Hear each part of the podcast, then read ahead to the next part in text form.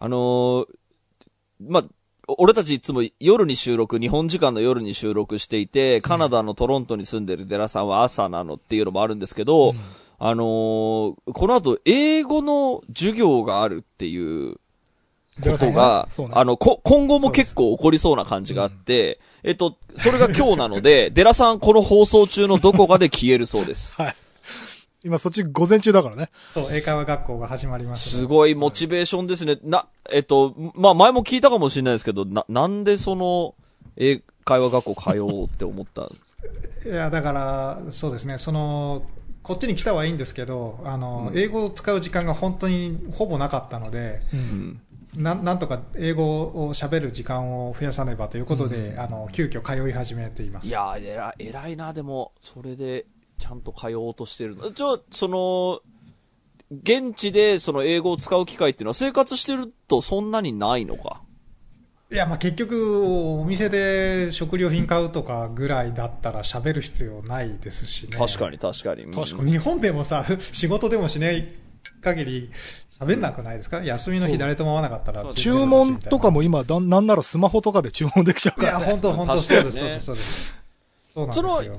なんでしょう、その、ほら、同時通訳みたいなテクノロジーもできてくるでしょうから、英語って別に覚えなくてよくないっていう、あのー論調に関して、まあ、デラさんはそこに関関してこう真っ向から対立して、やっぱり喋れた方がいいぞとなってるのは、ある意味原始的手段だよね、いやいやい留学ってね。うんそうね。そうそうそう。それは、な、なんでなんですか？その同時通訳でいいじゃんとはならないっていうのは、その、やっぱり喋りたいみたいなのはある。うん。えっ、とね、当然、あのーそれはアシスト的に使うし、むしろ僕はそっちを推進してますけど、うんうんあのーそれフルフルフルに使ってますよ。もう英語のか書いたり聞いたりは全部うんもうテクノロジーの力を使って自分、底上げしてますが、うんうん。まあ、でも、今の段階だと、面と向かった時に、相手に面と向かった時に、それをオンオフラインで、さすがにそれをこう、隣に置きながらやるっていうのは、確うんまあ、相手が分かってる人なら、それを前提に付き合ってくれる人なら、ともかく、ん。初対面の人がそれをいきなり持ち出した時に、だからまあ、あと5年後にわざわざ英語の勉強してるかどうかはちょっとあれですけど、ちょうど今は、ちょうど今はというか、もうちょっと頑張ってほしいなというああ、なるほど、なるほど。え、すカナダ行って英語学校ってことは、その英語ネイティブの人は先生くらいで、他の生徒さんは結局外国人だったりするんじゃないの？あそうです、そうです。あの、どっちかというとやっぱ中南米が多くて、メキシコの人も、うん多いかな。あとフランスとかスイスの人も結構いますね。なんでロンドンに行かないのかちょっとわかんないですけど。確かにそうだな。まあ、結局ロンドン、アメリカよりは物価がちょっとだけ安いとかっていうのもあるかもしれない。はいはいはい。え、だからその英会話教室って、俺もあの昔 LA に行った時にそういうとこ行ってたからわかるけど、あの、なんかグループで会話させられたりとかして、結局さ、そのグループの他のメンバーがネイティブじゃないから、なんかあの、変な、変な空気になるよね。そう。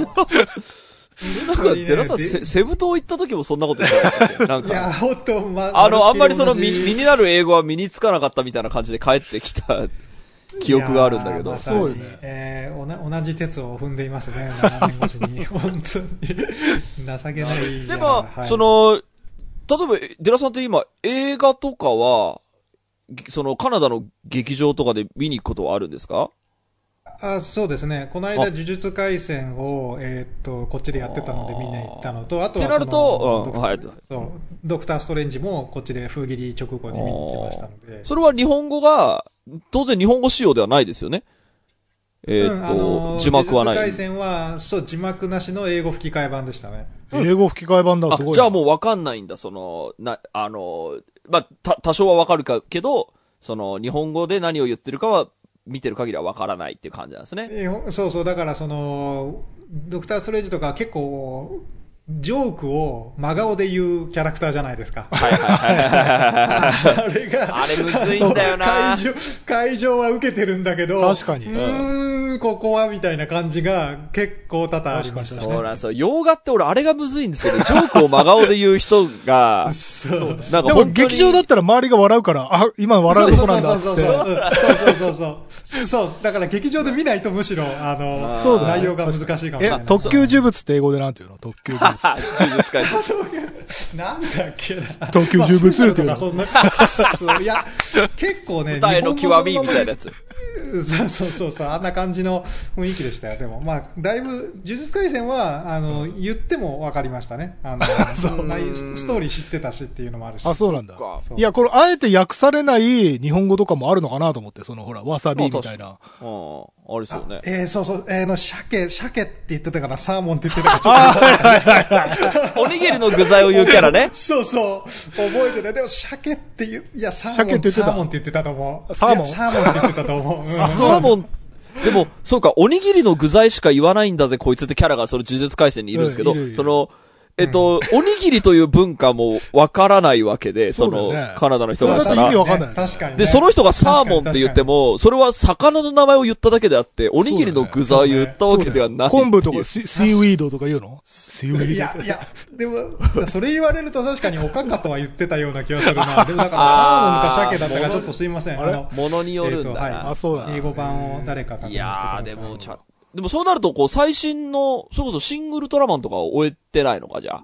えーっとね、そう、だからネタバレに超気をつけながら、あのまあ、まあ、ツイッターもやってないから大丈夫っちゃ大丈夫なんで、たまにフェイスブックでですね、おじさんが、あの、感慨深げに語ってるのをちらっと出てきて、やべえと思ってすぐ閉じるみたいな感じそうねであれもだからえーねあどうぞはいそう、あの、まあ、公開はおそらくそれこそ呪術廻戦みたいなもんで、あの、ちゃんとかかるとは思うんですけど、基本的にあるん。だ。へえ。うん。そっか、安野さんのあの、早口脚本でもちゃんと輸出はされるんだな。まあ、シンゴジラもそうでしたもんね。そうそうそうそう。あーあれそうかそうかでも日本語版まで来るんじゃないかな。アニメはね、やっぱりその、こあのピクサーとかでもそうですけど、あの、映画館の時間帯によっちゃ吹き替えしかない時があるじゃないですか。はいはいはいはいはいはいはい。うんああいうことなのかもしれない。その、呪術アニメだから吹き替えしかないけど、もしかしたらん日本語版は、あの、えのままそうなるなるほどね。そうなると、あの、ネットフリックスのあの、うろぶちさんが書いたバブルとか、あとピクサーとかで最近ありますけど、あの、もう劇場公開をスルーして、いきなり、もうサブスクで行きましょうみたいな、そっちの方がデラさん的には助かるのかな？いや、だけどさっきの話じゃないけど、どこで笑うんだろうみたいな、その、あそうか家だとわかんないない。そうそう、一体感がないと、もしかしたら内容も。しかも、その配信で見れるからいいやになると、本当にますますカナダにいる意味がなくなってくるから。そうそうそうそうそうそう。そうです、そうです。そうね。あ、そういえばあの、デラさんがあの、前言ってたあの、ピクサーの、私時々レッサーパンダ見ました。おあ、どうでしたか？素晴らしかったです。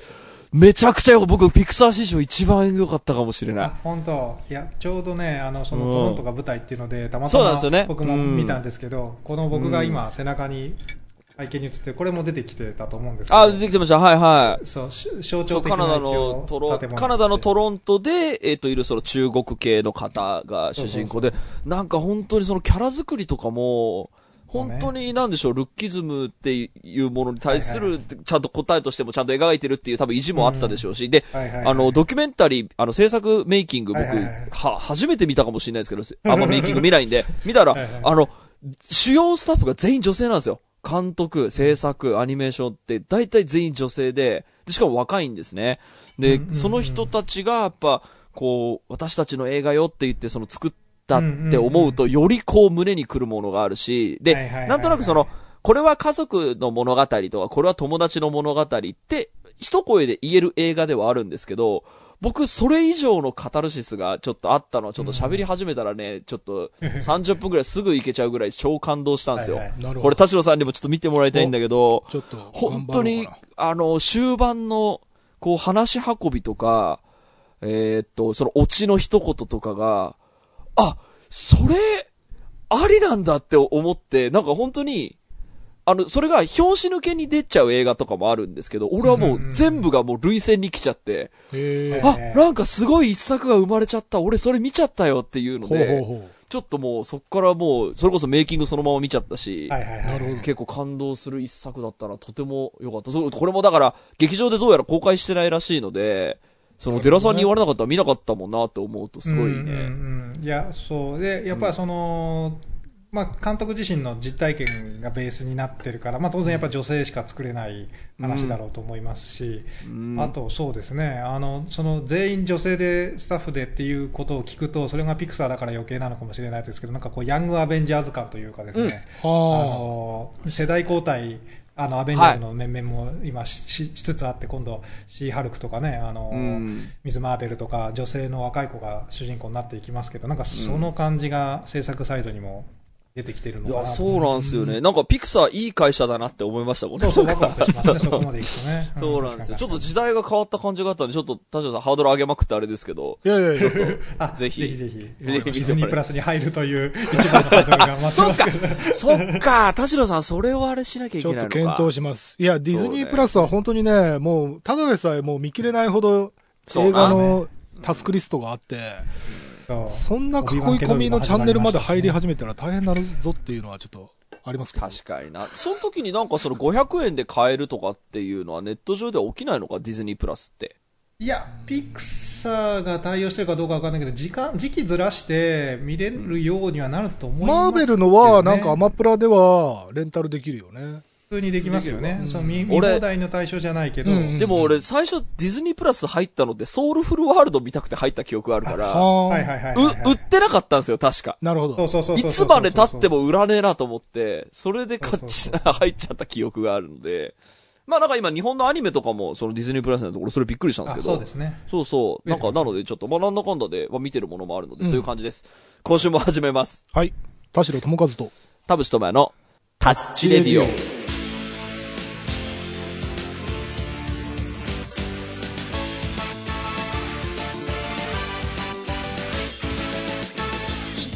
改めまして、こんにちは。田代智和です。改めまして、こんにちは、田淵智也です。この番組は作曲家田代智和とミュージシャン田淵智也がお送りする閉塞感ダハレディオでございます。はいさあ、冒頭でたっぷり喋ってもらった寺さんが、あと9分で映画、英会話の学校が始まるので。だから、デラさんさ、その、えっと、何？これもういなくなっちゃうってことなの？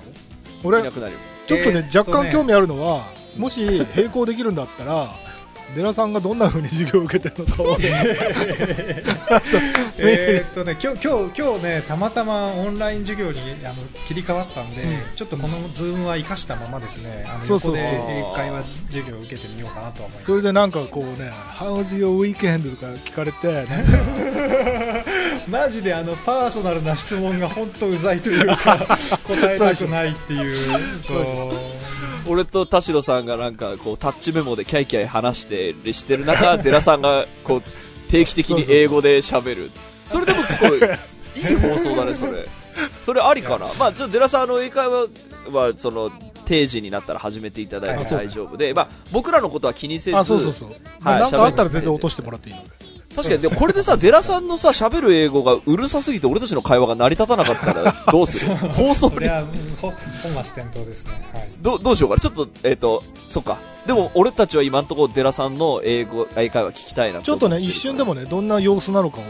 確かにそうね。そうねはいはい画面とかちょっとあの一応じゃあ、レコーディングは、レコーディングはそのまましといて大丈夫なのであればしといてください。はいさあ、ということで今週も30分間あなたの閉塞感を、ダハタッチ。田代智和そういえば、私ずっと隠してるんですけど、と。映画1000本見たんですよ。おおそうか。そうなんですよ。でちょっとなんか、ないや、なんか、あの、そう、隠してた理由の中の一個が、はい。あの、その、千、今、1048とかなんですけど、う。ん。はいはい。それの投資番号を見てたら、あの、えっと、なんだっけ、ウォーキングデッド1巻、2巻、3巻とかを、途中でズルしてたよ。なるほど、なるほど。そうなの。ウォーキングデッドとか、あの頃に流行ってた、あの、麻薬の連ドラとか、あの、ハウス・オブ・カードとか、はいはいはいはいはいはい カウントされてて、俺めちゃめちゃズルしてんなと思って。なるほど。だからそこを消化して本当の1000ってなるまでと思ったんですけど、多分もう1000超えてますね。うんもう1050ぐらいまでいったんで。でね、本当にタッチレディを10年やったら映画を見る人になったんだあす本当これすごいすごい本当人生をが豊かになりました本ね当。継続は力なりだね。そうですね。あの、やっぱ未だにやっぱりこうね、読解力でありますとか、こう解説ができるほど知識が全くついてはないんですけど、やっぱり見ててよかったなって思うし、こう、なんでしょうかね、こう、ちょっと、めちゃ浅ましいあれですけど、見てる俺っていうのでなんか、ちゃんと話題についていけてる感じみたいなのも嬉しかったりするし、本当にちょっとね、タッチレディオに人生豊かにしてもらってんなっていうのは思いました。しかも田淵君ちゃんとあの、俺と違ってあの、劇場の最新を見に行ってる口だから、あの、ちゃんと世界のね、時流も、あの、身についてると思うんだよね。それが結構大事で、あの、日本国内のコンテンツだけでも消化消化しきれないほどあるから、うん、そればかり見てると世界がわからないんだけど、うん、そのなんか世界の作品もちゃんと見れてるっていうところがね結構時流になんかちゃんとキャッチアップできてる気がする。あのその自分のその映画を見るユーザー感覚の性格柄やっぱり新しいものの方が、うんあの見やすいっていう性質があるせいで、やっぱ、あの、昔のやつを掘り下げるっていうことを、えっ、ー、と、あんまり優先順位が低いので、うん、そのせいでやっぱり最新の映画をよく見ているっていうのもあるかもしれない。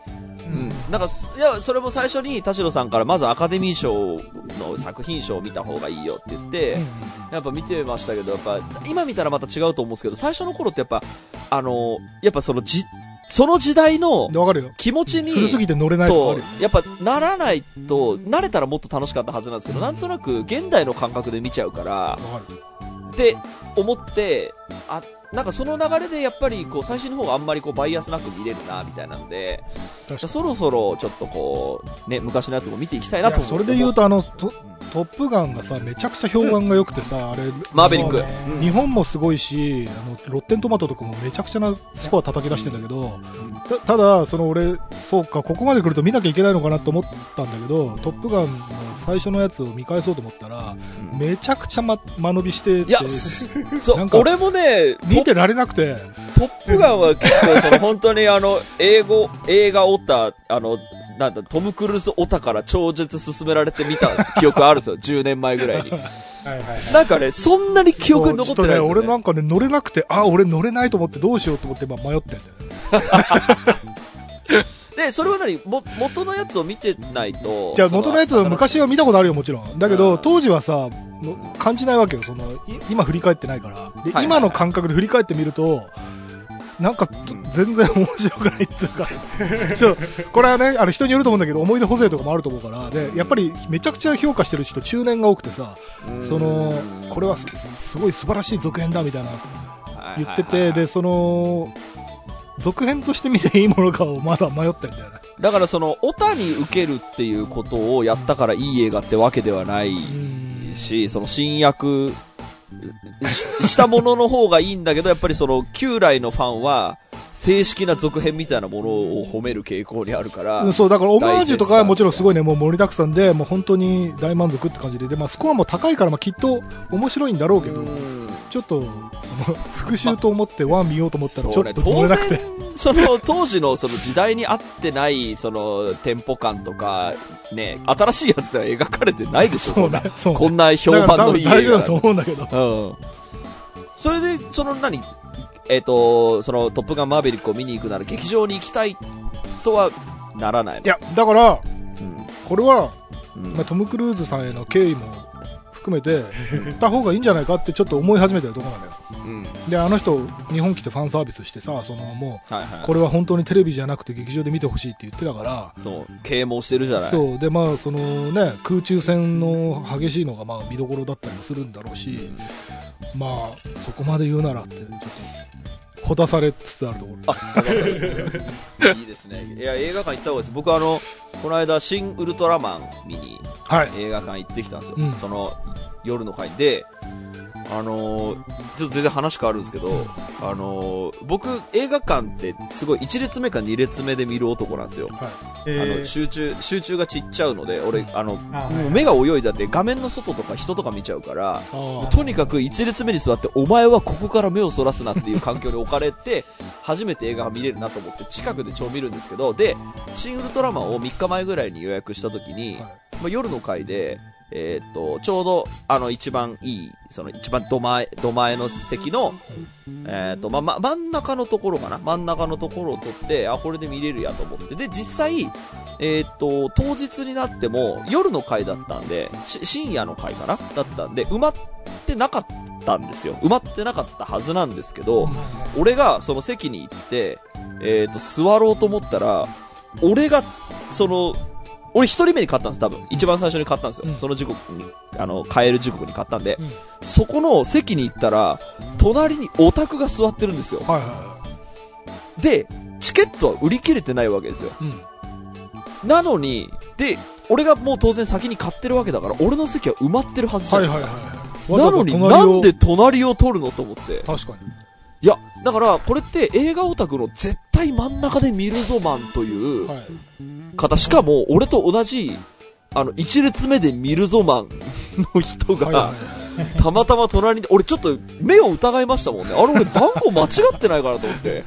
俺だから、その一番前を取るっていう理由の一つは、隣に人がいることがあんまないっていう、ね。その、で、しかも深夜の回だったから、まあ、満席になることはないだろうと思って、俺はもう絶対隣誰もいないっていう、その、っていう気持ち、ほぼ99%で言ったから、ちょっとあの、くちなみにそれ公開してから何日目ぐらいだったえっとね、一週間ぐらいかな。一なんかね、俺今パッと思いついたのは、うん。そのオタクの人は多分、きっともっとすごい埋まるんだと思ってたんじゃないかなと。あー。結局最終的に埋まるんだどうせ隣の隣も埋まるからそうそう、好きな席、一席空けたところで、その間もどうせ埋まっちゃうでしょって思ってたんだと思うんだよ。うん。だけど行ってみたら、多分その人も、あれ？全然いねえのに、隣の人と隣になっちゃったって。びっくりしたよ、俺。なんでその、しかも、で、結局その、俺のいた一列目には、その人含めて、俺含めて3人しかいなかったんですよ。はい。長い、その一列の中に3人ですよ。あ、でも、でもね俺、とある、あのね、たまにある。俺、あの、レストランとかの予約した時にある。予約して、もうんう、すごい人気店で、あの、食べログとかのスコアも高いし、もう意気込んで、あの、一週間前とかに予約して行ったら、あの、他に一組しかいないみたいな。めっちゃガラガラのところで、わざわざリザーブドっていう席に 座ってるから、あれ、なんか俺たちバカみたいだな、みたいな。そうなんですよ。だから、あの、映画館行くと、あの、ちょっと、その映画館の話に戻ると、結構その人を知れるっていうのは結構興味深いなと思って。はいあともう一個はあったのが、シン・ウルトラマン見てるときに、もうね、後ろでずっとぺちゃくちゃ喋ってる人がいるんですよ。で、なんか、これ誰とか、なんか、ななんとかみたいな。外れかい、外れかい。そう、外れ会で、これ、やっぱこういうのが嫌で田代さんって映画館来なくなったんだなと思いながらまあ、なるべくそのノイズをカットしようと思って。で、あの、これ、シン・ゴジラの時も僕あったんで、で、シン・ゴジラの時は渋谷で見たから OL とかだったんですよね。なんとなくこう、あの、まあ、ちょっとへ変にこう差別的な、あの、いい、いいぐ、いいぐ、いいぐさになってたら申し訳ないですけど、あの、なんか、えーなんか文字が早すぎてわかんないみたいな感じの、そういう人たちがまた後ろに当たっちゃったよと思ってたんですよ。で、なんかずーっとなんかあるたびに、まあ、なるべく聞き取らないようにしてたんで、あの、だけどずっとなんかが出てくるたびに、なんか、こう、ボソボソボソボソ二人で喋ってるから、もう定期的にちょっと後ろ振り返ったりして、まあ、あんま強くは言わない、あの、気が弱いんで、まあ、言えよって話なんですけど、で、この野郎と思って、俺の中では、そういう、あのーなんでしょう。まあ、カップルだったり、その片方がどうしてもその、いろいろ教えてほしい、うんあのー方で、で、もう片方が映画オタクだからいろいろこれは誰で誰でみたいなのを教えてるみたいな感じなのかなとか、その、まあ女性二人組で、なんでしょう、映画をそんなに見慣れてる人じゃないのかなと思って、ずーっと後ろに、あ、なんかやっぱり、こういう人っているなと思って、終わって振り返ったらオタクだったんですよ、二人なるほど、なるほど。オタク喋るんだと思って、オタク映画中に喋るんだと思って、だ結果、あの、そのシングルトラマンの劇場内はオタクしかいなかったんですよ。ごめんなさい。見た目で人を物言うのはちょっと、よいかいかがなものかと思うし、見た目でオタクとわかるうん。オタク僕もまたオタクなんですけど、なんか、それ結構意外ででしたね、なんか、その、あの、オタク二人組なんですけど、ずーっと喋ってたんですよ。あなるほど。、そういう人もいるんだ、と思って。まあ人が少ないから余計にっていうのもあるかもしれないね。この少なさなら、うんいいだろうっていう。まあプライベート喋っても感がある。うんそうなんですよね。ちょっとい、いちいちちょっとこう、私、こう、聞いてて、あいやー、そう、だからね、俺本当に劇場は、あのーしかもね、俺楽しみにしてた、なんか、50歳以上の夫婦、なんか、1200円みたいなやつ、サービスなくなったでしょ、東宝シネマズ。うんうんう。うんんで、もうね、サービスどんどん悪くなる一方だなと思ってて、俺頭にきてて、あ逆にだからもう2500円とかでいいから、うんあの、常駐係員一人置いてほしいんだよ。あーで、はいはいはいはい会話してるとか、うんなんかその、盗撮してるとかもね、もちろん含めて。あの、映画泥棒とか。うん含めてさ、だって、バイト一人置くだけじゃん。その2時間の映画上映中に一人置くだけでさ、そうね。そのさ、人件費だってそんなかかんないと思うんだよ。うん。で、それを全部、はい、もう、チケット買って中入ったらお客様たち同士でどうにかしてくださいっていうあのシステムがすごい嫌なんだよね。確かに、ね。だってライブ会場とかさ、ちゃんと警備員いるじゃない。うん。で、立ったら注意する人とかいるじゃない。映画館があれやらないから俺も行かなくなったんだよ。その、うざい客を客同士で、なんていうの、喧嘩しなさいって、はい、ファイトみたいなさ、そんなおかしくないと、それは確かに僕もね、思います。あのーやっぱりこう、うるさい人はちょっと注意。ただ、その、やっぱり、洋画、何？えーっと、アメリカだったら、その、爆笑できるシーンでは爆笑して OK とか、いちいちリアクション取って OK っていうのが、でその代わり、そのうるせえやつにシャーラップとか、ファッキューとかも言ってるからね。あー、なるほど。田代さんはどうなんですか？アメリカで映画見てた時は、その、どんな気持ちなんですか？うるせえなって思ってたいやいや、だからそれはそ、そこでしか体験できないことだし、文化が違うから、それでいいんだけど、あとアメリカの場合は、そこでさらに喧嘩みたいになりそうになったら、ちゃんとやっぱ警備員来るから。かあ、そうだ。だから日本ってその警備員っていうシステムがなさすぎるんだ。よ。ああ、確かにな。あそれ、まあ。だからチケット代上げてもいいから、うん。なんていうの？秩序が守られて、例えば酔っ払いが来たとかさ、ゲロ吐いたとかさ、そういうのも処理してくれるんだったら、うん。で、その分、値段高いですよ、で、なんか、いい気がするんだけどね。まあ確かにあのー新幹線のあのグランクラスとかであの、うん。グランクラスを買うとあの、常にあの、こう、その号車担当の人がこういろいろ奉仕してくれるんですよ。はい。お茶、お茶とかはい、お酒とか持ってきてくれたり。なんか、あれってなんかお金出した甲斐あるなと思って。そうだよね。すごくホスピタリティいいなって思って、これなら気持ちよくお金出せるぜってなるから、そうなんですよ。うん。ちょっとなんかその治安を維持する人を置いてほしいなって、マジ思う。うん。なんかやっぱこう、なんですかね、こう、変わらない感じがありますよね。なんか、要はだから、ライブにせよ、えっ、と、映画館にせよ、それに馴染めない人は去るしかないみたいな。うん、でもその、だからね、ちょっと繰り返しになるけど、その警備員一人置くのがなぜそんなに難しいのかなっていうことなんですよ。で、それ置けばね、さっきも言ったように映画泥棒のあの広告も流さなくて済むわけよ。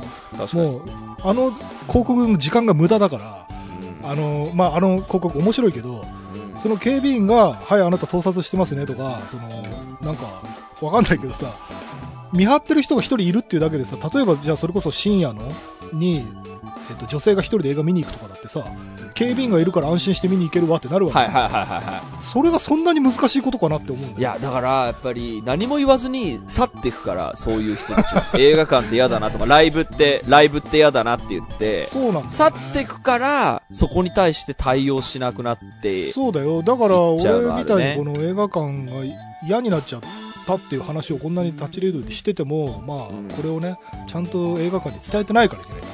そう、あの、やっぱりそこは、あのないなら自分で作るしかないっていう 気持ちになってほしいですね。僕の考える最強の映画館を、田代さんが作ってほしいですね。うん。そういうモチベーションないですか？いや、いやなんか違うんですよ。あの、それこそ、その、私がそのアニソン派プロジェクトをやるとかも、なんかないから作るしかねえなっていう、うん。なんでしょう。やっぱ文句は言いたくもなるじゃないですか、なんか。全然そのクレジットに注目しねえとか、なんかも、はい。なんかも、もっとこう、面白い話あるのにっていうことだったり、うん、まあ、それこそ僕はタッチリードでね、その頻繁に言う、なんか売れることが正義なのかとか、なんかみんながこう、なん、こう、メガメディア目指しましょうみたいな風潮は、それで、うん、嫌な人もいるじゃろうっていうだけだと、世の中は変わらないっていう。じゃあ、えっ、と、そうじゃなくて済む世の中を作らなきゃいけないのは誰っていうと、うん自分、そうやって人って政治家になっていくんじゃないかなっていうのを。この間、あの、乙武さんの立候補を見て思いましたね。なるほど、なるほど。そうなんですよね。乙武さんが今度ね、その、こう政治家になられると。うんで、なんかそのブログも読んですごくいい文章だなと思うんですけど、な、なんか、もう、まあ散々その、市政民として十分いろいろ活動もしてきたし、結構、あの、なんでしょう、こう、障害者ならではのその啓蒙活動もしてきたでしょうから、次は政治だって思ったんじゃないかな。まあ私がやらねば誰がやるそうそうそうなんですよ。よね。だから、ああいう人を見ると、だから昔ほら、タレントの人たちがこう、せあの、政治家になるみたいなのを見たときに、なんでみたいなのを思っていたけど、なんか年取ってくると、まあ確かにそうなるよなっていうのうんを、ちょっと思いましたけどね。なるほどね、確かに。で言うと、田代さんが僕の考える最強の映画館を、何します？さ僕の考える最強の映画館、じゃあ、なんでしょう、こけら落としウィークで何流します？こけら落とし。いや、でもね、なんだろうな、そういうなんか妄想っていうよりは、単純に今ある不満、うん。今不満を持って去った人たちをうんうんうん。呼び戻せればはい。いいんじゃないかなっていう気はする。チケット代は？チケット代はいくら？いや、だから、それも結局、まあ、規模感とか、あと何を上映できるかとかにもよると思うんだけど、その、俺が去った理由はもう明らかだから、他の客が、えっ、と、いい客ばかりじゃないっていうことだから、だけど客を選別することはできないじゃない。うん。だからやっぱり警備員になるしかないと思う。警備員をつけますそう、と。だから警備員一人つけて、まあそれのコストがいくらチケット代に上乗せされるかわかんないけど、うんそれだけで全然俺はいい。じゃあその警備員は何を止めたんですか？まあ喧嘩は止めるでしょ盗撮は止めるでしょまあ喋りだよ、喋り。喋りも止める。上映中の喋りだよね。あの、無音の時にポップコーン噛むっていうのは？これはどう？でもね、そこは、ポップコーンというね、文化があるからね、うん映画館って難しいよね。ポップコーンって音立つのになんで映画館といえばポップコーンってなってんですか？はわかんない。で、しかもさ、それをケチってさ、そのなんかスコンビニかなんかで買ってきたものをビニールガサガサやるやつとかいるじゃん。あああ、ありますあります。のビニールガサガサも本当うざいんだよね。そっちもうるさいですよね。だから、その、死後と、ビニールガサガサを禁止したい。そうですよね。警備員が飛んでいく。ポップコーンはありなの？その、あの、どうしてもガサガサ、ポリポリ言ってしまう。ポップコーンは、まあ、仕方ないく仕方ない許許容するから。だって、欲しいもんとかあるわけじゃん。そうなんだよ。あと、ガブリチュウね。いや、っていうか、別にグミとかでもいいわけよね。グビとかでもいいよ。ポップコーン食う必要はないんだけど、あれはなんか映画の文化に結びついちゃってるから、まあ仕方なく強要するとして、その、映画の最中にさ、映画についての話をするとかもう論外じゃん。うーん、そうね。あとそのビニールガサガサもさ、結局その映画館で売ってるものを買わずに、コンビニとかで買ってくるからそういうことになるわけでしょ？うん。だから、ポップコーンを許容するなら、ビニールガサガサをやめてほしい。ああ、それも警備員に注意をどっ。ちかにしてほしいですうーん。なるほど。いいじゃん。どんどん解像度上がってきたよ。僕の考える最強の、そうな。いいですね。そうなんですよ。あ、デラさんがミュートになったぞ。これはそうですね。デラさんはもう英会話学始めたから、もうこれはここの辺でいいんじゃないこの辺でいこう。これ次の話題次の話題。に行きましょうか。じゃあもうこれもタッチメモ発あ、表会タッチメモね、そうな。俺もタッチメモあるあ、で、田代さんじゃあどうぞ、最近の。タッチメモ。えーと、そあ、じゃあ映画の話の流れでいくとね、うんうん。あのー俺、ご存知の通り、その外国の映画すごい好きなんだけど、やっぱり何度見てもこの演出気に食わねえなっていうのがうん。あって、うん。まあこれ話したこともあると思うんだけど、ちょっと改めて3つピックアップしたので発表します。お、すごい、3つ。わかりやすいな。これあの、多分前に、まあ、何回か話してると思うんだけど、うん。うん。えっ、と、一つ目は、デートの後部屋に入るなり、壁に押し付けたり、女を持ち上げたり、机の上のものを落としたり、めちゃくちゃ激しいエッチをするっていう。はいはい。溢れ出る愛情がそうさせるみたいな、ね。このね、その、わかるよ？演出意図は。それぐらいお互いに求め合ってますみたいな演出意図なのはわかるよ。だけど、自分家のものそんなぶっ壊さねえだろっていうのあは、ー俺の中のリアリティの、こちょっとそのこの3つともね、リアリティに関連する話なんだけど、でもこれ、田代さんだけの人生経験でしょ？いるかもしれない。そう、いるかもしれないけどね、もちろんそう。はい確かに。で、えっと、2個目ね。えっとうん、砂漠などで残り少ない貴重な水をこぼしながら飲む。ああ。これね、あのね、水がないね。そう、水がないような状況で、ようやく発見した水だっつって、ううわ、水だっつって、ん。あの、ぐわーって飲むんだけど、そんな状況で、ようやく発見した貴重な水を、俺だったら一滴残らず、無駄にせずに、無駄にせず飲むと。大事に飲むはず。それをなんか浴びるように飲んで、で、それはね、それほど渇望してたっていう演出なんだよ。だけど俺この演出すごい気に食わない。リアリティとしては間違ってる。これは、あの、砂漠コーディネーターがいないからでしょうね。いや、あの、なんか、あの、なんでしょう、リアリティがないみたいな、うん。例えばそのスポーツ系の映画とかでもそのサッカーやってる時にそんな話さねえだろみたいな のって、そのサッカーコーディネーターがいた時に、いやいや、あの、サッカー中そんなに喋りませんからっていう、あああはい。の、リアリティ監査役がいた時に、あの、そういう会話のないサッカー映画ができていく可能性あるんですけど、はい。なんか、あの多分、えっ、と、そんなに砂漠に詳しくない人は、多分そうなるっしょぐらいな感じで、思ってんですよっ。ていうかね、だから、すごいよっぽど喉が渇いてたから、もう無我夢中で飲んでしまうっていう演出なんだと思うんだけど、だけど、もう命の危険にさらされてて、一滴の水でも惜しいっていう貴重な水だって分かってる状況で、あの雑な飲み方はねえだろって俺、うん。常々思ってて。はいはいはいはいで、はい。あと、もう一個、最後の、そうね3個あるうちの2つ目が結構、シチュエーションが砂漠映画に限定。砂漠じゃ、砂漠映画に。砂漠じゃなくてもまあ似たようなことがあるわけよ。はいはい。で、はい3つ目は、あの、逃走劇の最中、防犯カメラなどを避けながら逃げているのに変装していない。ああ あれ確かに私も思います、これはね、本当に、まあ役者の顔を見せたいっていうことなんだと思うんだよ。どどうしたって。これあの、宇宙物とかでもあるの、あの、ヘルメットを被ってないとか、うん。あの、潜水物とかでも、なんか、いろんなところであるんだけど、うん。このシーンなんでヘルメットしてないのとか、あの、なんで逃げてんのに変装してないのって思うことすごいあって、うん。これ演出として俺はちぐはぐなものを感じるのよ。うん。もう必死で逃げてる、必死で見つからないようにして防犯カメラに映ってもいけないんだっつって、で、街中に防犯カメラがある。人目を避けて逃げなければっつって走ってんのに、うんキャップぐらい被れよって思う。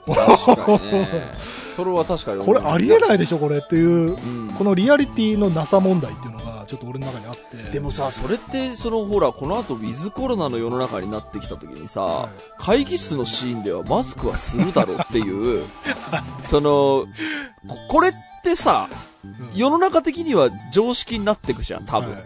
この後。そうね。その、飯食ってる時はまあね、物食うからしょうがないかもしれないけど、まあ、会議の時はそれはマスクはするだろうって多分なると思うんですよ、世の中的には。はい。だけど、えっと、ドラマの会議室のシーンで、これ、リアリティを追い求めるとみんなマスクするんでってやるようなドラマって、なかなかちょっと生まれないだろうなっていうのが結構、その、なんて、俺どっち側の立場でもないですけど、いいつまでその、えーっと、マスクのない世の中前提で、その、ど作劇作りをするんだろうっていうのは、で、ただ、その中で、えーっと、いや、確かに、リマスクをするのがリアリティだからっつって、やった時に、それこそまさにその顔が見えないからだとか、まあ、その絵にならないとか、はい。なんかちょっと気にしすぎてる感を感じるとかう、んうーんと、必ずしもリアリティを追い求めることがプラスになるわけではないっていうことが、確かにある。俺も別に会議室で、その、マスクしてるシーンを見たいわけじゃないし。そうね。いや、またコロナはちょっとその、わかんないけど、今後どうなるかわかんないけど、まあ、ある意味次元的なものというか、その、うんうんなんだろう、数年経ったら、本当に過去のものになってしまうかもしれまあないから、確かにな。映画みたいな、その、残り続けるものの中で描く必要があるのかどうかはまたちょっと別かなっていう気がするんだけど、ただその、俺が今挙げた3つは、割とそういう普遍性を、そっか。なんて持ってしても、あの、いや、貴重な水を一滴も無駄にしないでしょとか、まあ、素朴な疑問なんだよね。その、防犯カメラ避けてんのになんで変装しないのとかって、割と普通の素朴な疑問で、別に今年作られた映画でも、20年前の映画でも同じようにそうなのよ。それは、田代さん的にはマイナス査定に入っちゃうの？なんかリアリティがないそうな。ね。っていうか、あの、もちろんそれはね、まあフィクションだから、あの、まあまあまあ多めに見ましょうよっていう自分もいるんだけど、あの、この間久しぶりにあのね、ボーンアイデンティティシリーズを見直したのよ。あのボーンアイデンティティマッ俺あれの2作目と3作目すごい好きで、1作目と監督が違うんだよね。よく見たら、あの、2作目3作目はポール・グリーングラスっていう人だったかな。はいはいで、やっぱね、全然迫力が全然違くて、やっぱすげえなと思ったんだけど、あれを見た時に、あの、まあ、演出意図として多分もう一個、いや、仮に防犯カメラに映ってたとしても、そんなものをひっくり返せるぐらいの実力が、うんボーンにはありますよっていう演出でもあるとは思うんだけど、とはいえ、えっと、時々、キャップかぶってみたりっていう演出もあるわけよ。だからそれと矛盾するわけ。なるほど。その時々バレないようにしてるけど、うん基本的には普通に街の中素顔で走ってますよねっていう、うんこの矛盾が同じ映画の中で描かれると嫌なんだよね。からもうどっちかにしてほしいんだよ。逆に、じゃあもう防犯カメラのない街であるとかさ。そういう時代であるとかね。はいはいはいあと、そのもう、なんならもう、ボーンは、ジェイソン・ボーンはすごい自分に自信があるので、防犯カメラなんて映ったって関係ないんですよってことであれば、帽子かぶって目をそらすみたいなシーンを抜いてほしいわけよ。うんそれが両方描かれるから、あれってなっちゃうんだよね。そのあれっていう違和感が俺はちょっとね、マイナス査定に働く。あの、さっき冒頭で話した、私時々レッサーパンダの映画、2002年のトロントっていう設定なんですね。うん。去年かに作られた映画なんですけど、で、えっ、と、俺その設定を知らないで見てたんですけど、はいあのーみんなね、ガラケー持ってるんですよ。はいはいはい。あ、なんかなんでガラケー持ってんのかなと思ったんですね。で、えっ、と、まあ、えっ、と、私時々レッサーパンダ、その主役の子がそのレッサーパンダにある日突然なっちゃったみたいな、まあ、そのせ、あこれだけ聞くとはい。結構とんでも設定なんですけど、まあ、そういう子がその急にレッサーパンダになりました。で、その人の前でその変形しちゃいましたっていう時に、うん。これスマホ時代だったらみんな動画撮るよねとかうんうんうん。感じになるだろうなとは思ったんですよ。で、えっ、と、ま、ままあ、わかんないですけど、そのシーンいらないから、観客が撮影するとか、その友達が撮影するとかっていう、そういう描写いらないから、2002年っていう設定にしましょううんってなったんだとしたら、あ、結構想像力があるなって思ったんい。や、そうだよ。それではままさに正しい。スマホ時代の映画って必ずあるのがうん、これシン・ウルトラマンでもあったんですけど、えー、面白半分で動画を撮る人、それをネットに上げる人っていう描写が絶対挟まってくるんですよ。絶対あるね。そう。で、あれはもちろんそうなんですよ。うんリアリティを求めるとそうなんですけど、別に話的にいるわけじゃないから、うんうんうん。なくてもいいシーンだから、確かに。えっ、と、その演出いらないんだけど、でもスマホがある前提の、その、映画だと当然このシークエンスって、なんか、当然入れちゃうんだろうなって思うと、あの、スマホのない時代設定にしましょうっていう人の方が結構想像力としては勝ってる感じがちょっといや、そうなんだよ。あるわ、ね。そう。どっちかにしてほしいっていう感じがあるから、うんどっちかの演出を組み込むと、うんあれ、必然的にじゃあ、あれっておかしいですよねってなってきちゃうから、うんそれをさせないためには、うんその演出を最初から抜けばいいんだよ。そうね。で、それをなんかどっちかにしてほしい？それもだから、そのね、ハリウッド的にその試写会を何回もやって、変なとこを潰してって、いざ公開みたいなうんシステムだったらもしかしたらできる。それでもジェイソン・ボーンがね、素顔で走り回ってるから、まあ、そうだ。まあダメなんだろうな。なんかその映画の目的って、それこそ話が面白ければいいとか、リアリティがあればいいってわけじゃなくて、面白ければ OK っていそう目的もあるでしょうし、そういうね、映画ユーザーの人もいる。でも最終的にはどうせフィクションじゃんっていうね、何目くじら立ててんだよっていうことになると思うんだけど、確かにね。ただ俺は気になるよっていう。まあ気になるね、確かに。いいですね。じゃあ、その、田代映画館を作る暁には、そういう映画を流さないみたいな。いやいや、そんなこと俺が。リアリティがあると思った映画だけ流しますみたいな。そんなことはないけど、いや、でも本当に、その、それだけ映画を愛する田代智和が作った映画館では、もう、そういう田代智和が認めた映画しか流れてないってなると、いや、これファンがつくと思うんですよキュレ。ーションね。そうそうそうそうそうでもね多分ね、そうすると、流せる映画すげえ少ないと思う。む絶対矛盾のない映画みたいになってる。でもさすがにあるでしょ？もう何千、1万本近く見いてんだやー、からで。もどうだろうな。それのキュレーション大変だな。見てみたいですけど、いや、全然ちっちゃい規模でもいいんでね。あの、いやでもねそれこそダメなんだよ。それがね、クラシックとか見直しても意外とあるんだよ。今見直すと、これ、この演出おかしいなみたいなのあるんだよ。まあ、それは今だとね、それはあるでしょうね。だからね、多分その映画館はね、上映できる作品が かなり少なくなると。運営が難しくなる。普定期営業みたいな感じで、あの、そうお今田代、だからそれこそあの、ハンターハンターが連載再開したみたいな感じで。あだからあの曲がり営業のさあのバーナムに昼だけラーメン屋みたいな感じで、なんか水曜の夜だけ田代ナイトみたいないや、そうそう。いや、いいと思うんですよ。本当に。それこそタッチレディオのお客さんでも、その、田代智和と一緒に、田代智和が好きな映画を見て、田代智和の解説を聞こうっていうイベントを、その、1ヶ月に1回やるってなったら、来ますし、僕も行きたいですもん。それでみんなでこう、あ、映画って素敵だな、じゃあもっと、こういう映画見てみようって言って、その先週も話した話ですけど、啓蒙をしてくれれば、俺たち沼に突っ込むんですよ。確かにいや、それこそ僕が映画1000本見たっていうのも、田代さんの啓蒙があってこそ、ほら、確かに。俺も一人の人生を変えてる俺もああなりたいと思って、あの、ね、こう見たそばから忘れていくような精神構造ではある中、やっぱりこう、ね、継続するとちゃんとこうんそうね。う、ちょっとぐらいはちょっと映何画がなるっていうのね。さあ、ということで今週何の話したの？ありがとうございありがとうございたま。した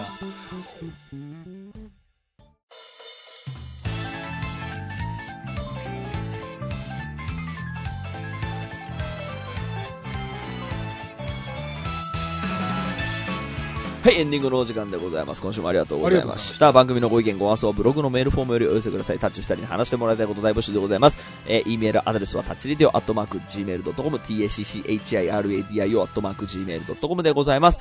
えー、オフィシャルツイッターの方もぜひチェックしてください。ということで、はい寺さんはもう英会話学校に通ったので、途中から、えー、喋りは聞こえなく姿だけ見える姿だけ見える姿だけ見える。何してるかすごい、ねなんか、始まってはいるんですけどあずっとなんか板書でやってるだけで 喋る機会がないですね。